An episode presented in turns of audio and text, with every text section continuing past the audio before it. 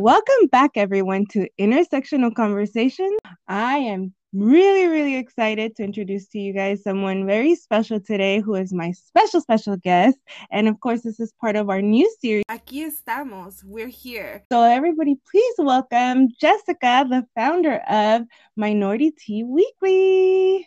Hi, everyone. I'm so excited to be here. Yay! Today, we will be discussing her project Minority Tea Weekly, which you can find on Instagram, which has many resources for first generation students, students of color, women of color, um, and discussions that you will probably want to get into and other resources, which she will talk about. I won't go into it. Yeah, I'm excited to tell everyone about MinoriTEA Weekly. I'm super passionate about this project, so yeah. I'm happy to talk to you about it.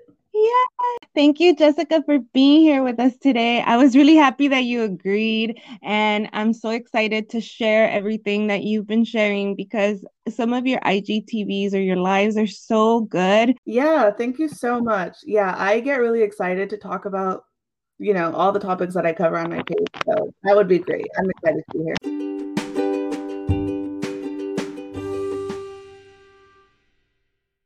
So before we do that, of course, you already know where I'm going. I'm going to plug in the magazine. If you haven't checked out the magazine, please go check it out at latinachikaspeaksmagazine.com, where we have various categories, including recipes for keto diets, including um, Mexican cuisines in, influenced by keto um, restrictions. Um, also, check out social justice um, articles such as the photography of Edgar Ibarria, who does a really great job in LA. You can also check out other things that we do, including the podcast. So, click on podcast. We have more than one show. Um, but this one is definitely one that's picking up a lot of steam. So, we're really happy about it. Um, you can also check out this podcast Instagram page at Intersectional Convos, or you can check us out on Twitter at Intersect Convos. And you can email us directly at intersectionalconversations at gmail.com. Jessica, do you want to tell them where they can find you? Yeah, so you can find me on Instagram at MinoriTEA Weekly. Um, so minority is spelled M I N O R I T E A, minority underscore. Mm-hmm. Get that T, girl. yeah, um, and that's really the only platform you can find MinoriTEA Weekly currently. I am hoping mm-hmm. to expand very soon, but you Yay! can also you can also email me at jesschavez99 at gmail.com. Perfect. You ready to start? I'm ready. So, to start us off, can you tell us a little bit about yourself? Where did you grow up and what led you to start this page or this project? Of course. Um, I like to call it a project, I yes. think. yes. so, my name is Jessica, uh, Jessica Chavez. I am Hispanic. Um, my parents were born in Mexico and they are immigrants. They came here um, when they were in their early teens. Um, and so I've grown up here in the Central Valley of California, um, currently living in the Turlock area. Anybody is from there. and I'm also just about to wrap up my undergrad. I'm about to graduate with my BA in sociology. Yay! Yay! Thank you. yeah, I go to CSU Stanislaus. Um, okay. That's something exciting. I'm finishing up college. Um, and yeah, that's a little bit about me. And then as far as MinoriTEA Weekly, I'm super passionate about that project. Um, I'm very excited that it's been steadily growing over the past couple of months. Um, yes. MinoriTEA Weekly in February, February 13th. I'm looking at my phone right now to see like you're like the exact date. Yeah, I started it February 13th. So um, at this time that we're recording this, it's been a couple Almost months. Yeah, yeah. Like months. Yes. Um, yeah. Can you believe it? No. Did it go fast for you? Yes, it went really fast. I first of all, I didn't think the page would grow at all. Oh um, no. Yeah, I was like, oh, just for fun, you know. I think it could be good uh, for me personally. But now that it's been like, because it's been steadily growing over the past yes. few months, so I'm mm-hmm. super excited about it. Um, and on MinoriTEA Weekly, you can find just regular um, posts, but I also do IGTVs and Reels. And I have this thing going called um, Minority Features. So people send in like their profiles or someone that they know that they want Yeah. to be featured on MinoriTEA Weekly. So I do that as well. So a little bit more about what you do. So what kind of resources do you feel you offer on your page with these different um you know mediums including the IGTV, the reels, the posts? Um what do you what do you feel you're offering or what do you want to offer? What's your goal? Well, with MinoriTEA Weekly, first of all, I- started it That's okay. because I was really passionate about um, seeing more representation on social media. Um, Mhm. different topics that I'm interested in, like mental health and education. Um, Yeah. Also, social issues, which is what I post about on MinoriTEA Weekly. Um, all three of those things, as well as um, personal growth. Um, Yeah. so let me backtrack to when I first started Minority Weekly. Um, I started seeing other pages um, like Brown Girl Therapy and Brown Girl Trauma. Yes. And this was on my personal account. I started like seeing their posts and people resharing them. And every time I saw their posts, I was like, that like resonates with me. Like I can relate to that. And I felt like kind of validated by their posts because they talk a lot about like being a child of immigrants and generational trauma and just experiences as minorities. Mm-hmm. And I was like, I've never seen anybody talk about this on social media. Mhm. Or in our lives, right? When we're in the university, nobody walks around really freely talking about these things. Yeah. And I, I thought it was really cool to see that on Instagram. And I also thought it was really cool that I could really relate to these um, pages. And they're run by girls who are not my same, they don't come from my same background and they don't have my same ethnicity. Uh-huh, yes. I could relate to them so much. And I thought that was crazy. And I just started thinking about how, as minorities, we have so much in common and we go through a lot of the same things. Um, Mhm. really inspired me to start MinoriTEA Weekly. Um, and that's why I have it as minority to kind of be more inclusive and feel have people feel more welcome. Um, Yes. more people who are not necessarily from a Hispanic background can relate to some of the posts um, that I make. Yeah.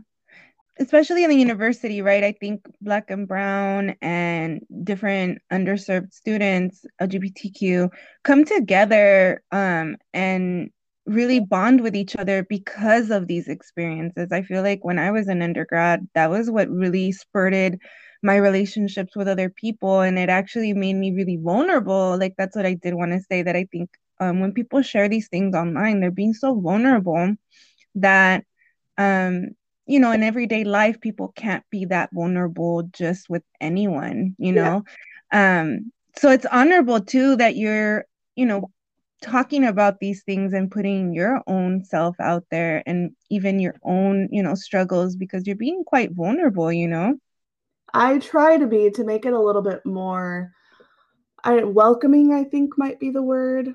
mm-hmm. I feel like this like fake persona that I have on for Instagram. It's just like, Things no yeah, like, you know, I just want to share things that I'm passionate about sharing and things that I think are important. Yeah, and people relate to it obviously, right? Because Yeah. you're getting all this um feedback. Um, and you've been doing collaborations, like I saw you were doing one with um Latina sociologists. So how has that been going? Like how has it been for you with the IG community, the response, the support? Yeah, it's been really great. Um, that's probably one of my favorite things, um, having started MinoriTEA Weekly. Uh, Yeah, which was my next question. So go, girl. it's been really cool to meet new people and like start making all these new connections and friendships in a way because I, I love everyone that I've met on social media. And I feel that collaborations that I've had so far have been super positive and I have not had any bad experiences. Um, Oh, so And- good. yeah, so like you said, I just recently um, collaborated with Latina sociologist and we talked on her page. We did an IG live about Yeah. 2020 through the sociologist perspective, which was really fun. Yeah. because I am a sociology major, like I said, but a lot of um, academics that I see on Instagram are in psychology or other fields. And so I really liked connecting with Cristal from Latina Sociologist because I'm like, I see another woman in a woman, another woman in, uh, yes. in sociology. And I think that's really cool. And I like that we have that in common. And she's super great. Yeah, and I love her hair. She's always switching it up. I but know, um love it. I'm like that's part of also the discussion of being in the university, right? That people think you're not professional if you have bright colored hair or if you wear certain clothes, if you're not wearing a blazer, if you're not, you know, doing all these things. So it's also good to have those kinds of discussions where we as women of color are held at a different um, standard and the standard is really aggressive and intense sometimes because so much is expected from us and so much is already assumed of us that we're trying to balance all that, you know? Exactly. And yeah, and I'm not in the field of sociology myself. I am in the field of ethnic studies. So in the, you know, um, Chicano studies, Native American studies, that's the kind of mm-hmm. stuff I teach.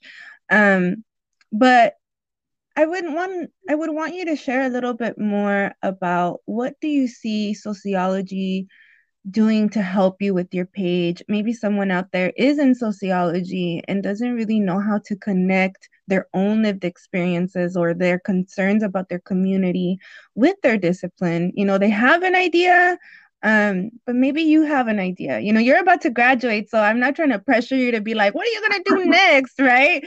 Um, that's a really, really tough question, and I don't want to give you anxiety during this interview or anything. but if you could just, you know, envision yourself somewhere, or what do you envision um your you know field doing for people of color or what you want to do with it um is that okay if you want to share a little bit of that yeah, for sure. Um, so as far as my page, MinoriTEA Weekly, um, mm-hmm. um, I think the whole goal, well, the whole goal, I know, I know it's the whole goal, um, is to build a community to make people of color uh, feel seen and feel validated, and also to educate them because um, I was talking to Cristal Latina sociologist yesterday, we were just talking about this how sometimes we assume that people know more than they actually do, you know? Mm-hmm, mm-hmm. Um, I mm-hmm. feel that through my area of study, like you said, I'm about to graduate, um, I know of a lot of resources and a lot of um, sociological concepts that I think have really helped me to put together my post and inform people on topics that I think are important but not everyone knows exactly what the term for a concept might be mm-hmm. or or how to articulate what they're trying to get across right so i think sociology uh, studying sociology has definitely helped me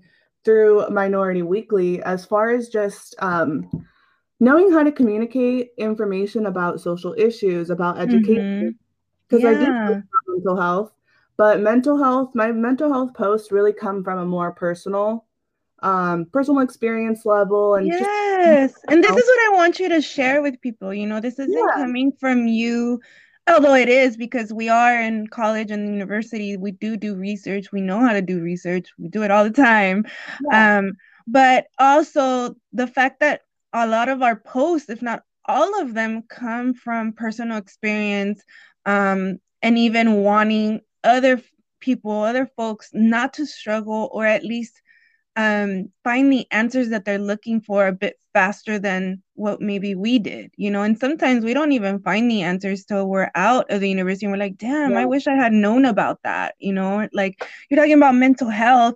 Um, I had anxiety and panic attacks on my undergrad, but I didn't know. And because I'm brown, I kept telling myself, oh, this is just because I'm first generation. Oh, this is because I'm I don't have my parents. Oh, this is because my family isn't here, which is all true, but I needed help, right? And I was dry heaving in the bathroom a lot, and I was like really just not doing my work at the best um self that I could have been.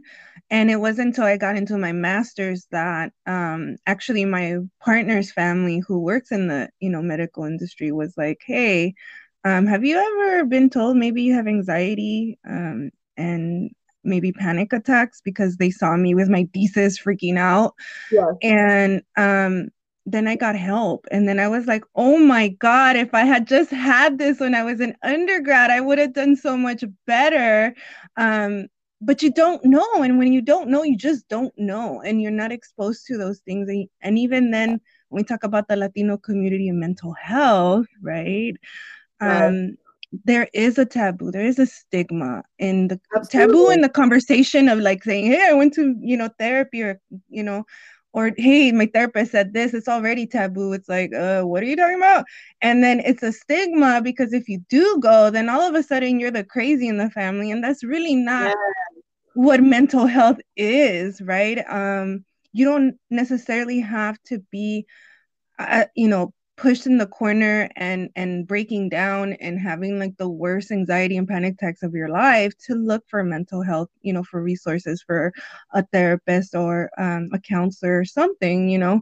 Um but you you know we our parents for the most part if they aren't going to therapy we don't know about it. We don't know what it's for and we don't know the advantages of it.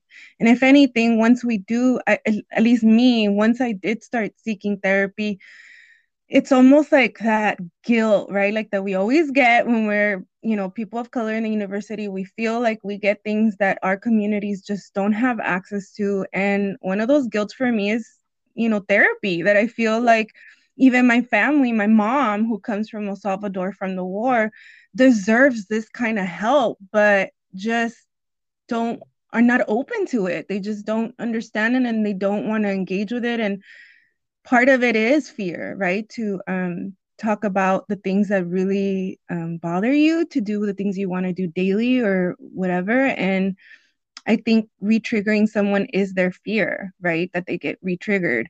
Yeah. Um, but I think we need to be more careful or more caring with those conversations and say, hey, that doesn't happen all the time, you know, or this isn't what um it's about, you know? So can you like tell me a little bit more about like the advantages of these things? Because you know, you are in the field and I'm sure you come across um the research of people of color, Latinos, um, in therapy or like the advantages of, of counseling do you? I don't know maybe i'm making this up but No, yeah can can you tell me a little bit more on that if you don't mind? Because of course i'm telling you i'm not from that field. I want to be clear with everyone i'm not in that field.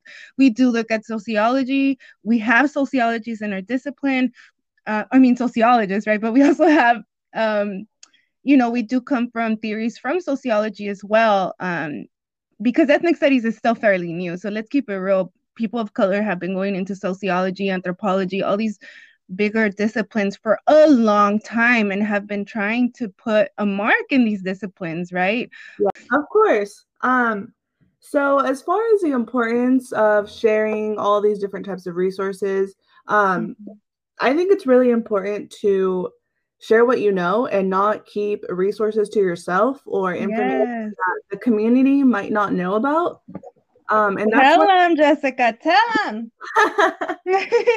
yeah so that's what something that i'm very um adamant about on my page is posting about mental health and talking about going to therapy and talking about um different mental health issues because yes anxiety and depression is very prevalent and it's um most common but there's a lot of other mental health issues that people deal with like eating disorders and things like that yes, So- yes. definitely important to share this information. Um, and especially, okay, it's kind of a fine line between, or I guess it's a fine line on Instagram uh, between what you should be sharing and maybe not, since I am not a therapist, I'm not a mental Mhm. health professional. Um, Mhm. But I do think it's important to share mental health information, mental health terms, um, how to find resources uh, yes. on Instagram because sometimes that's the only exposure to mental health Exactly. yeah, Yes. people yes, especially young Yes. people color. How Oh, yes. earlier, um, our parents not really um, going to therapy or Mhm. really any type of help for mental health issues they might be going through. And I think for many minority backgrounds, if not all minority backgrounds, not just the Latinx community, um, as first generation um, Americans, I guess you could say, we are the first to really explore these different types of resources that are available to us because our parents, maybe they're immigrants or they didn't have access to healthcare or access to a therapist or access to just information about what is mental health. Yeah. I feel that at least in the Latinx community, a lot of people that I know, like in my circles, my family and stuff like that, Mm-hmm. they don't talk about mental health and they're not very informed about mental health and Right. what it is and um, that's that's not their fault they just right. not exposed to it and not educated in that um, Mm-hmm. that type of topic. Um, and I think that very much comes from our culture and the stigma around mental health. Um, Mm-hmm. So I think that sharing information on Instagram is important because, like I said, that might be the only exposure that people get to mental health resources or mental health information. And Right. um, like for me, this isn't exactly mental health, um, but in a way, it, it can relate.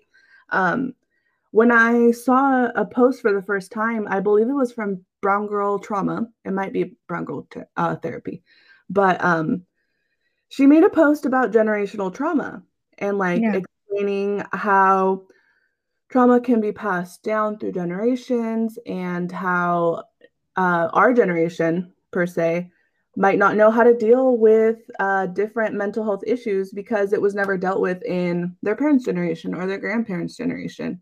Um, yeah. So I feel that when I saw that post, I was like, oh my gosh, there's a term for that. yeah.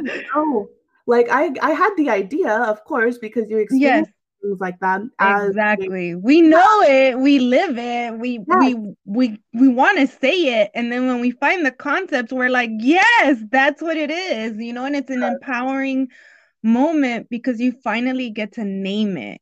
You know. Exactly. It was definitely very empowering for me to just find a term for these things that I've been living as a child of immigrants.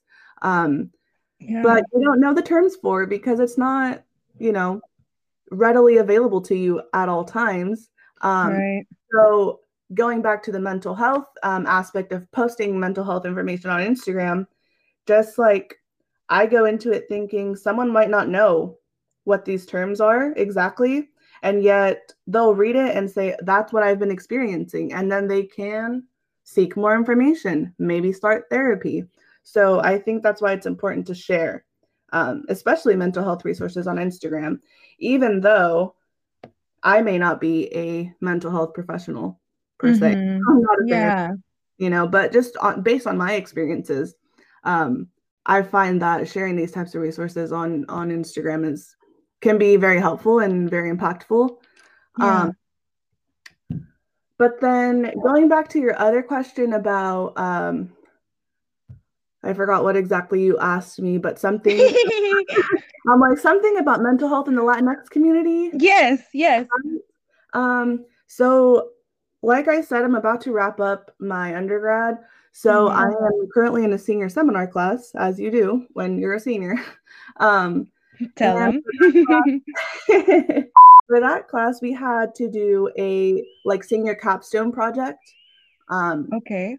and you could pick whatever topic. So my topic is Latinx college students and mental health. Uh, so I sent out surveys and I interviewed students at Stan State and I did the whole thing, a bunch of research, did my lit review, and I actually just presented on my um, senior capstone project yesterday. So I just finished wrapping it up. Woo! Thank you. Yes. Can we And- ask? Can we all want to know how did it go? yeah. Okay. Well, the presentation went great. If Yes. I do say so myself. This is a small break in between episodes to let you know a little bit more about our sponsors.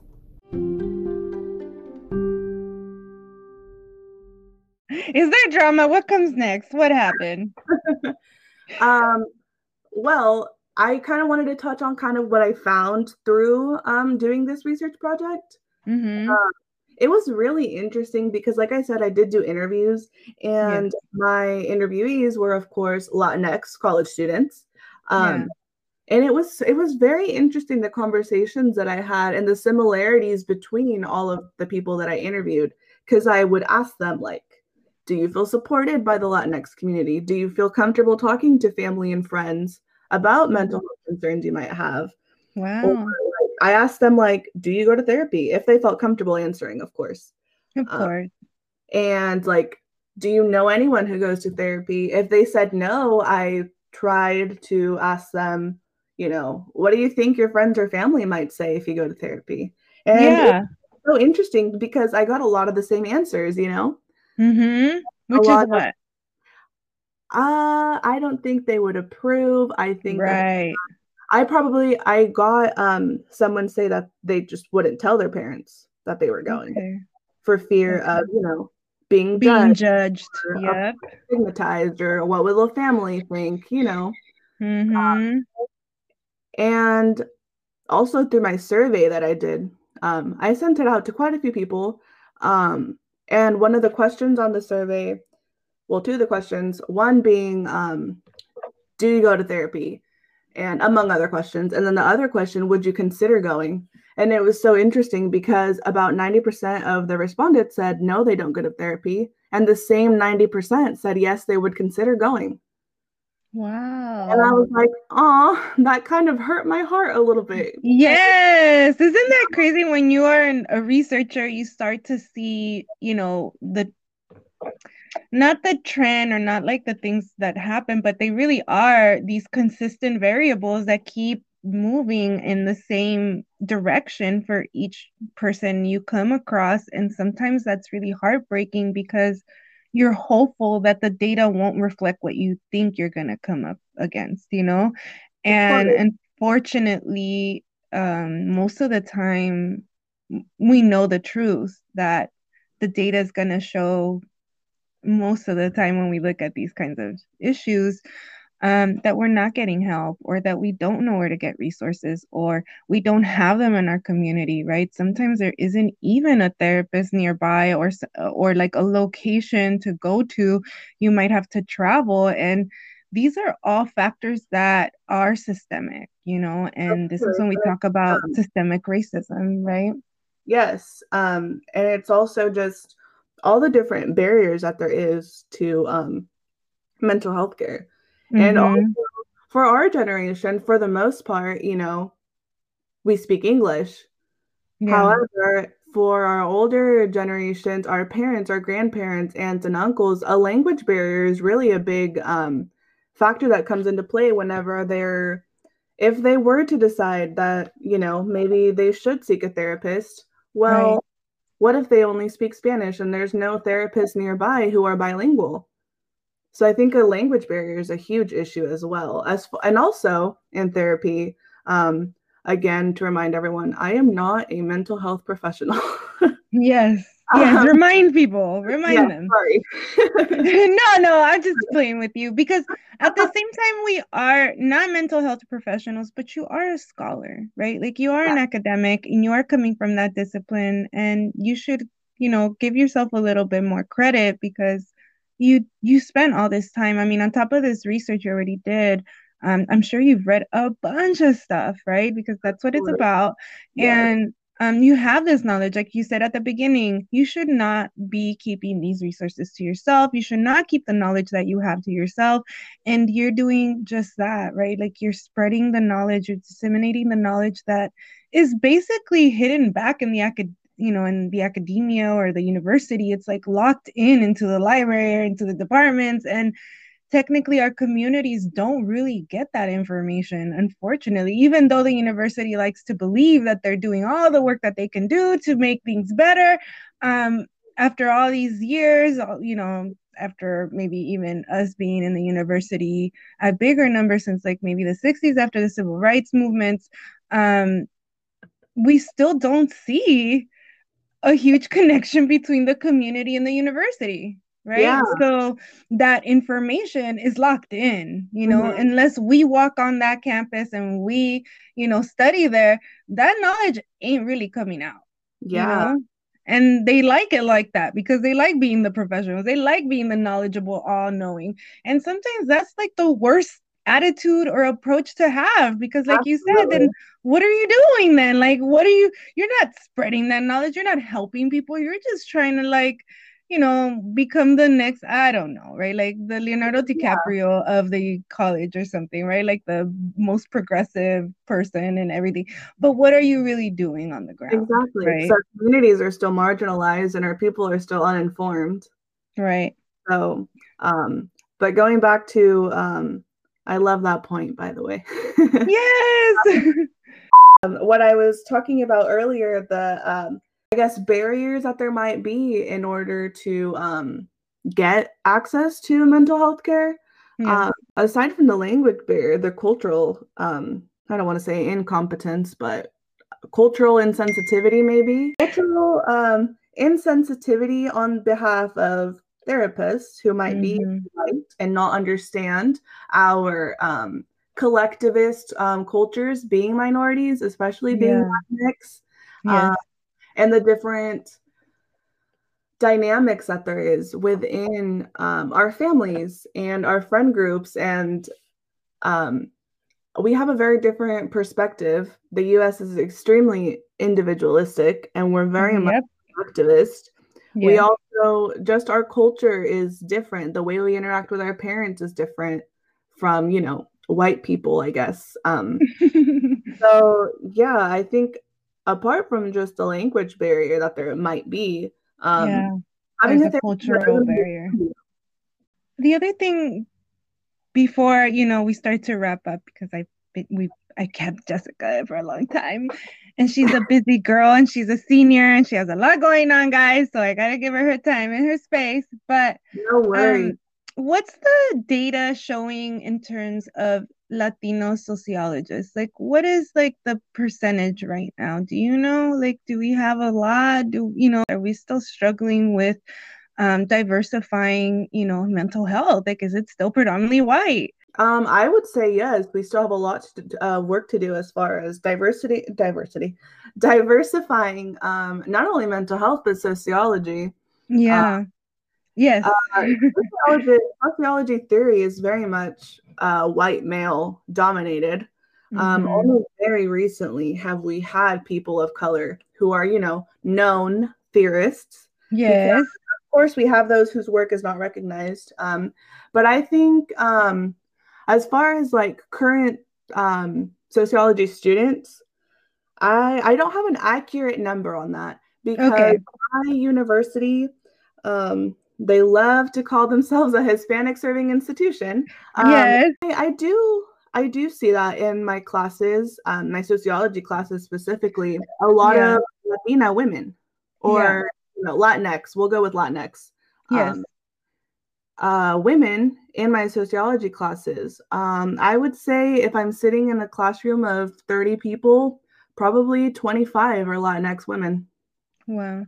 And Yeah. everybody, HSI is a Hispanic serving institution. It means that the university itself has um, a high percentage of Latinx um, students. Um, and that means that they get funding, money, resources for students specifically who identify as Latinx. And uh, I also have been to two particular schools who are HSIs as well. And sometimes it's a matter of where the university is, right? So I went to Cal State LA, so it was quite diverse. Um, and then we have UCSB, who's a Hispanic serving institution, but I couldn't see it. You know, maybe because the school's so big, you know, compared to Cal State LA, but um it makes you and it also makes you wonder where the hell that money's going because it I know this isn't the episode nor the time, but I'm sure you would agree that there is not a lot of resources for us on these universities and it's 2021 and yet they're getting funding and, and you know and we don't know where it's really going. And I feel like even in you know i was going to school in the early 2000s as an undergrad when budget cuts really started going nuts and i remember one of our primary questions were what are you going to do with our resources? Are you going to get rid of them because you just don't want to fund things anymore? You know and mm-hmm. understandably right? You're getting budget cuts as a university. You got to find somewhere to cut. But our main concern as people of color as underserved commun- coming from underserved communities we know that we're the first ones to go. You know we're the we're like the brunt of everything. Of so um yes hsi is good and it's good that we have that going on but i want to remind people professionals out there listening um where is that money going? We still don't know. Yes you are probably giving it to maybe the mcc the multicultural centers that not all schools have by the way. Most mm-hmm. schools um, or maybe the EOP program, the Education Opportunity Program, or maybe they have a Latino mentoring program. But honestly, these people are working way too hard, way too hard. We need more people on campus helping these individuals because they're overworked. Let's keep it real. The there is not enough on campus. I don't want people to assume that because we are a diverse university that that means that the university is in is in con- conversation or or connected with us sometimes yeah it's predominantly brown but we have no idea what the university is doing and we have no idea what it has to offer us even though we're we're all brown or we're all mostly brown you know um, and that's really weird right um, it is um, it's interesting to see how that all plays out mm-hmm. like, they love to call themselves a Hispanic serving institution. Yeah. Yeah. Oh, yeah. I mean, when you talk about like, you know, when you want to get these high school students, oh, they love bringing that up, you know? Oh, yeah. Um, and then sometimes it's like a, a sham, an absolute sham. Like I said, uh, I also went to Humboldt State up north, and they said it was diverse there. And uh, I was in the middle of the redwood forest, wondering, uh, did they mean trees? Like, did they mean a diverse ecological community? Because in that case, yes, you have so many mushrooms, so many trees, so many plants, so many, you know, all these. Um, well, one last thing I do want you to give out. Of course. Um, is any scholars that you recommend in your field that people can check out maybe people of color that are doing critical race theory in you know sociology you have any you want to recommend I would definitely recommend Eduardo Bonilla Silva. Um, yes, we read him here too, girl. He is a legend in ethnic studies, Chicano studies, you know. Absolutely. Legend, yes. That's the first person that comes to mind when you ask me that question. Um, yes. Um, I'm a huge fan. Um, he definitely, um, how would I, what's the word? Um, I don't know if pioneered is the word, but possibly. But it is, but it is. yes, it is.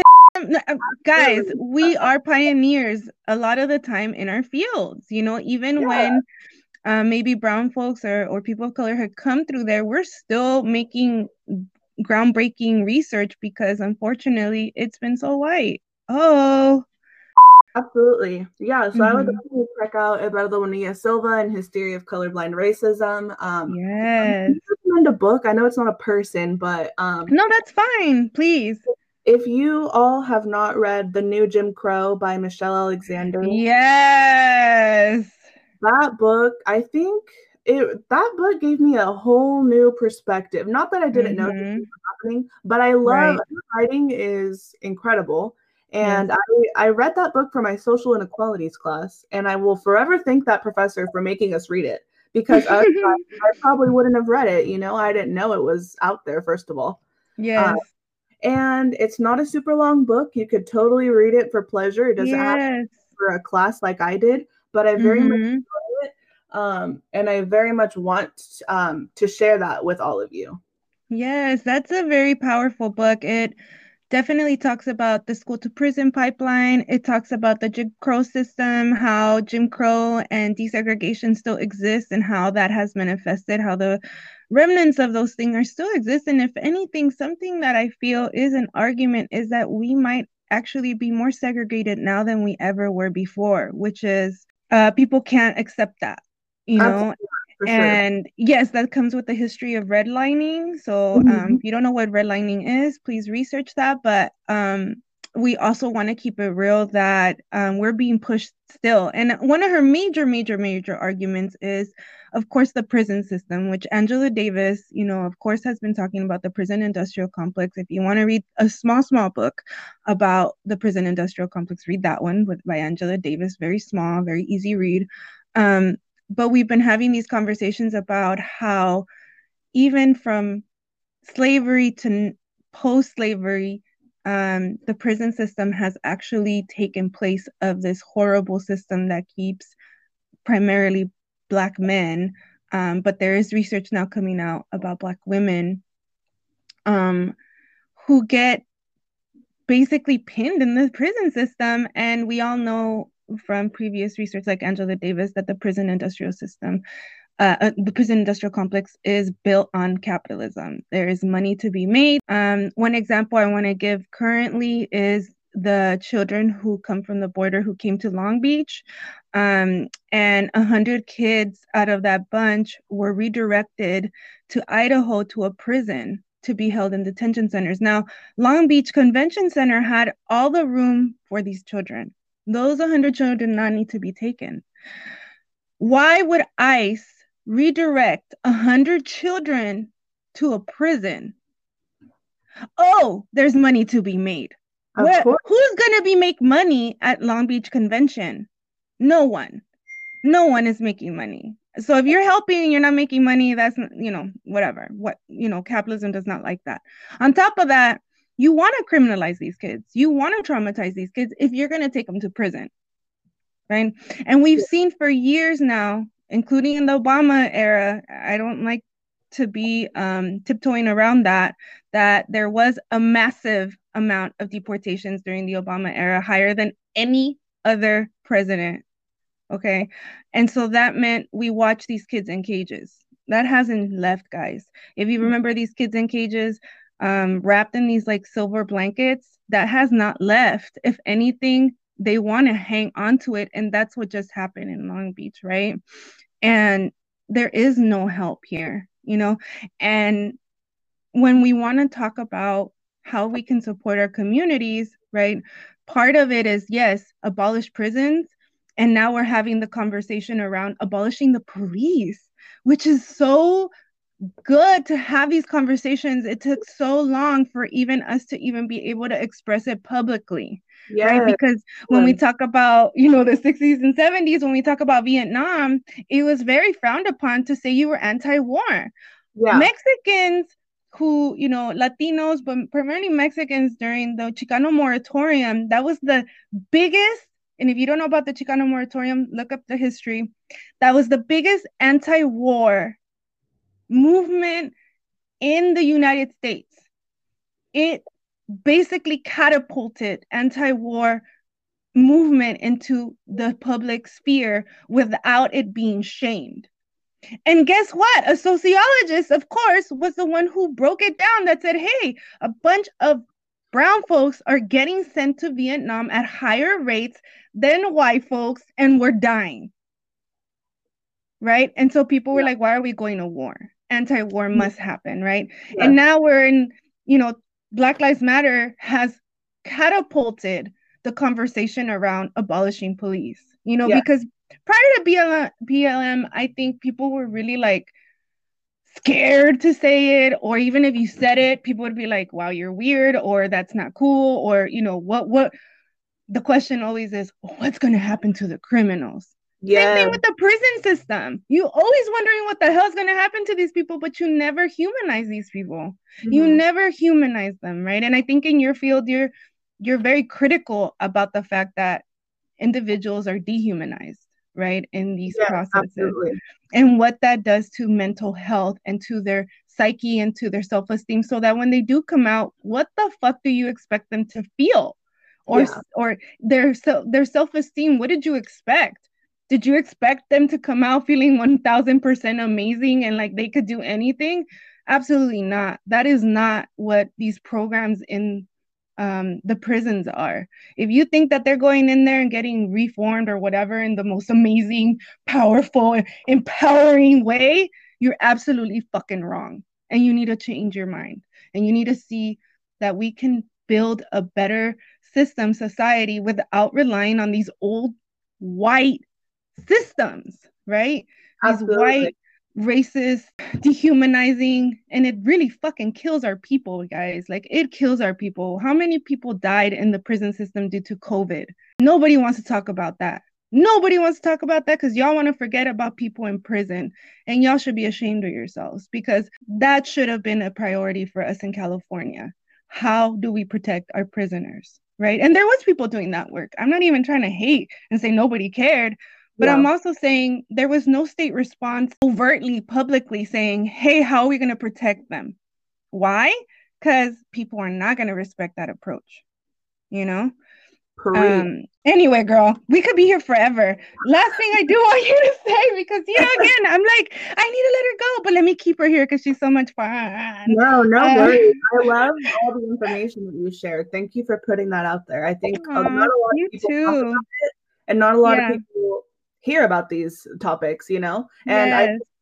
I, us as scholars, you in ethnic studies and me in sociology, we talk mm-hmm. about this in all the time. Cases, but you know, not everyone does. So I think mm-hmm. it's great pointed that out. Thank you. Well, the last thing I will ask you is do you want to add anything that we haven't touched upon? Because you're probably like, we touched everything. I have no freaking clue what we didn't miss, you know, what we missed. but is there anything you want to say to people before we cut this interview? Um, well, first of all, uh, a couple things, but first, um, I wanted to share with everyone um, the Compassion Collective. You can find them on Instagram at underscore the Compassion Collective. And um, it was actually started by Cristal from Latina Sociologist and mm-hmm. a colleague of hers, Claudia. Um, mm-hmm. I know that recently they've had a book drive and also a toy drive to um, donate to migrant children who are being held at the Long Beach Convention Center. Um, yes. So if everyone could check that out, that would be great. I know the book drive is now closed. Um, they will be delivering the books very soon. I'm not sure. Let me check. I'm not sure if the toy drive is closed, but if it is, I'm sure that they will continue doing projects like this. I guess the last thing for me would be to plug my page once again. yes. If you want to be part of the minority community, you can find me on Instagram at minoritea underscore weekly. Um, I post all sorts of things about education, mental health, social issues, and personal growth. Um, one of my top posts um, currently is um, how to be an ally for marginalized groups. I also have wow. of um, four ways to invest in your personal growth. And of yes. course, you know, my little, I was going to say TikToks, my little reels. yes, they're awesome. I love them. Yeah, my IGTVs are kind of on pause right now because I am crazy busy trying to wrap up the semester. Yes. Uh, but understandable. Yeah, they will be coming back soon, hopefully. Um, yes. And also, if you or a friend, a family member is involved in the community, doing something for uh, your community, or really anything that you'd like to highlight about them, um, I have a link in my bio and you can fill out a Google form to be featured on MinoriTEA Weekly. And my features are, you know, pretty popular. I see them. Yes, they're popping. They're popping, guys. You want to be on there. Maybe I'll go feature myself. Thank you so much, Jessica, for being here today. Um, we all want to wish you a good graduation. Congratulations. I don't know what you plan to do in the future, but just know that you're going to be amazing at it, whatever Thank it is. so much. And I appreciate yes. you having me on today. Oh, no worries. Like I couldn't have thought of somebody better. It was one of the first people I actually oh. thought of because um again like we're still fairly new ourselves. We started in at the end of January, beginning of February as well. So I swear to God that we started right at the same time. Yeah, um, and been following intersectional convos since like MinoriTEA Weekly started. So yeah, so we both followed each other yeah. at the beginning of our projects, and look at yeah, us now, crazy. right? Um, yeah. So I definitely, when I was thinking, oh, I want to interview, you know, people who are offering resources on Instagram. You were one of the first people. I was like, oh my God, yes, Minority Tea Weekly is definitely coming on because not only am I a fan and I love your page, but you're also our one of our biggest supporters. Like, you know, you're always liking our stuff, you're always writing, you know, and you're always so supportive. So um, those are the things that really call out to people. So if you're out there trying to expose your page or or trying to get people to listen maybe to your podcast, just know that all you got to do is engage with people. Just show yourself, show that you're enjoying the, their pages, their content. Um, that's really how I noticed Jessica, right? Um, on top of following her and looking at her videos, when she would like our stuff, I'd be like, oh my gosh, she's looking at our stuff, you know? and it's so exciting. um, so please please please go show support show support to your you know fellow women of color creating content you know because um, there's not a lot we're working hard. I feel like me and jessica are working hard to offer content that is valuable re- resourceful important empowering um, loving um, that's just beyond what you are used to in the social media platform of dead world, right? Where people just scroll like in, yeah. in like zombie mode, you know? Um, we want you to stop. We want you to read. We want you to take care of yourself. So hopefully we're stopping your scrolls and we're, you know, reaching you guys. So check Jessica out. And so again, at, this is the end of the episode, so I'm gonna plug in the magazine. You already know. Jessica already plugged herself in, but I'm gonna plug her again because you might have missed it. so you can check out the magazine at latinachikaspeaksmagazine.com. Subscribe to our magazine um, email list. You will get uh, notifications when new content is posted on our website. Follow us on Instagram. The magazine's at Latina Chika Speaks magazine. Um, follow our pod at Latina Chika Speaks pod. Um, also follow us on Twitter at Latina Chika One. Our email is latinachikaspeaks at gmail.com. I mean, guys, you can find me anywhere and you can also contact me anywhere, even on the website. Um, we have various platforms that we're running all of our podcasts on. Um, so if this is a, maybe a platform you're not used to, go check out our website, hit podcast, and it will show you about seven platforms we're on. So hopefully, hopefully, one of those is the one you like. Um, check out our podcast on Instagram page at Intersectional Convos, our Twitter at Intersect Convos. Um, you can also email us to intersectionalconvos at gmail.com. And Jessica, one last time, where can they find you? can find me on MinoriTEA Weekly um, on Instagram at minority tea underscore weekly. Um, and if you'd like to email me for you know whatever reason you may choose, um, yes. Just for advice, just for support, just to tell Jessica, yeah. hooray, you're gonna graduate. Please send her those awesome emails. Yay! Of course. um, Jess Chavez 99 is my email, and feel free to DM MinoriTEA Weekly as well. At Gmail, right? Yes, at Gmail. okay. Um, thank you so much for listening, guys. I hope you enjoyed our podcast please like, follow, and share.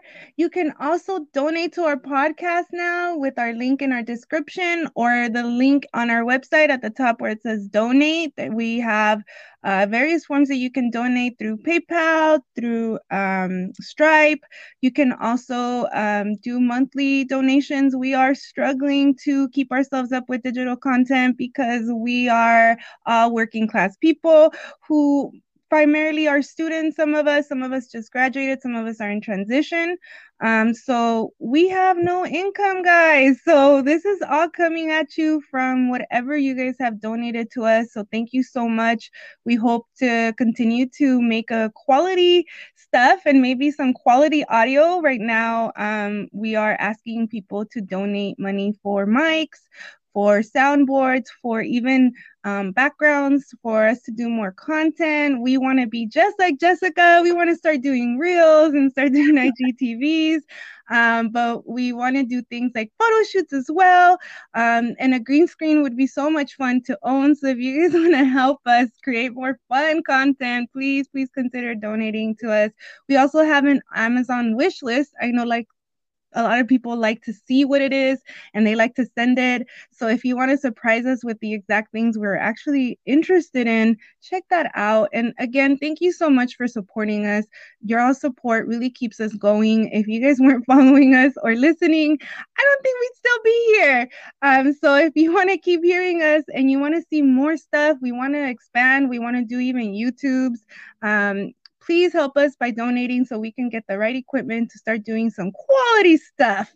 Um, and I hope, Jessica, that this episode was fun and maybe you can come back. I don't know, because I feel like I had way too much fun with you. I don't know if you were down to come back. Or maybe we can do an IGTV on your on your side, you know. Oh, um that's the best idea I've ever heard.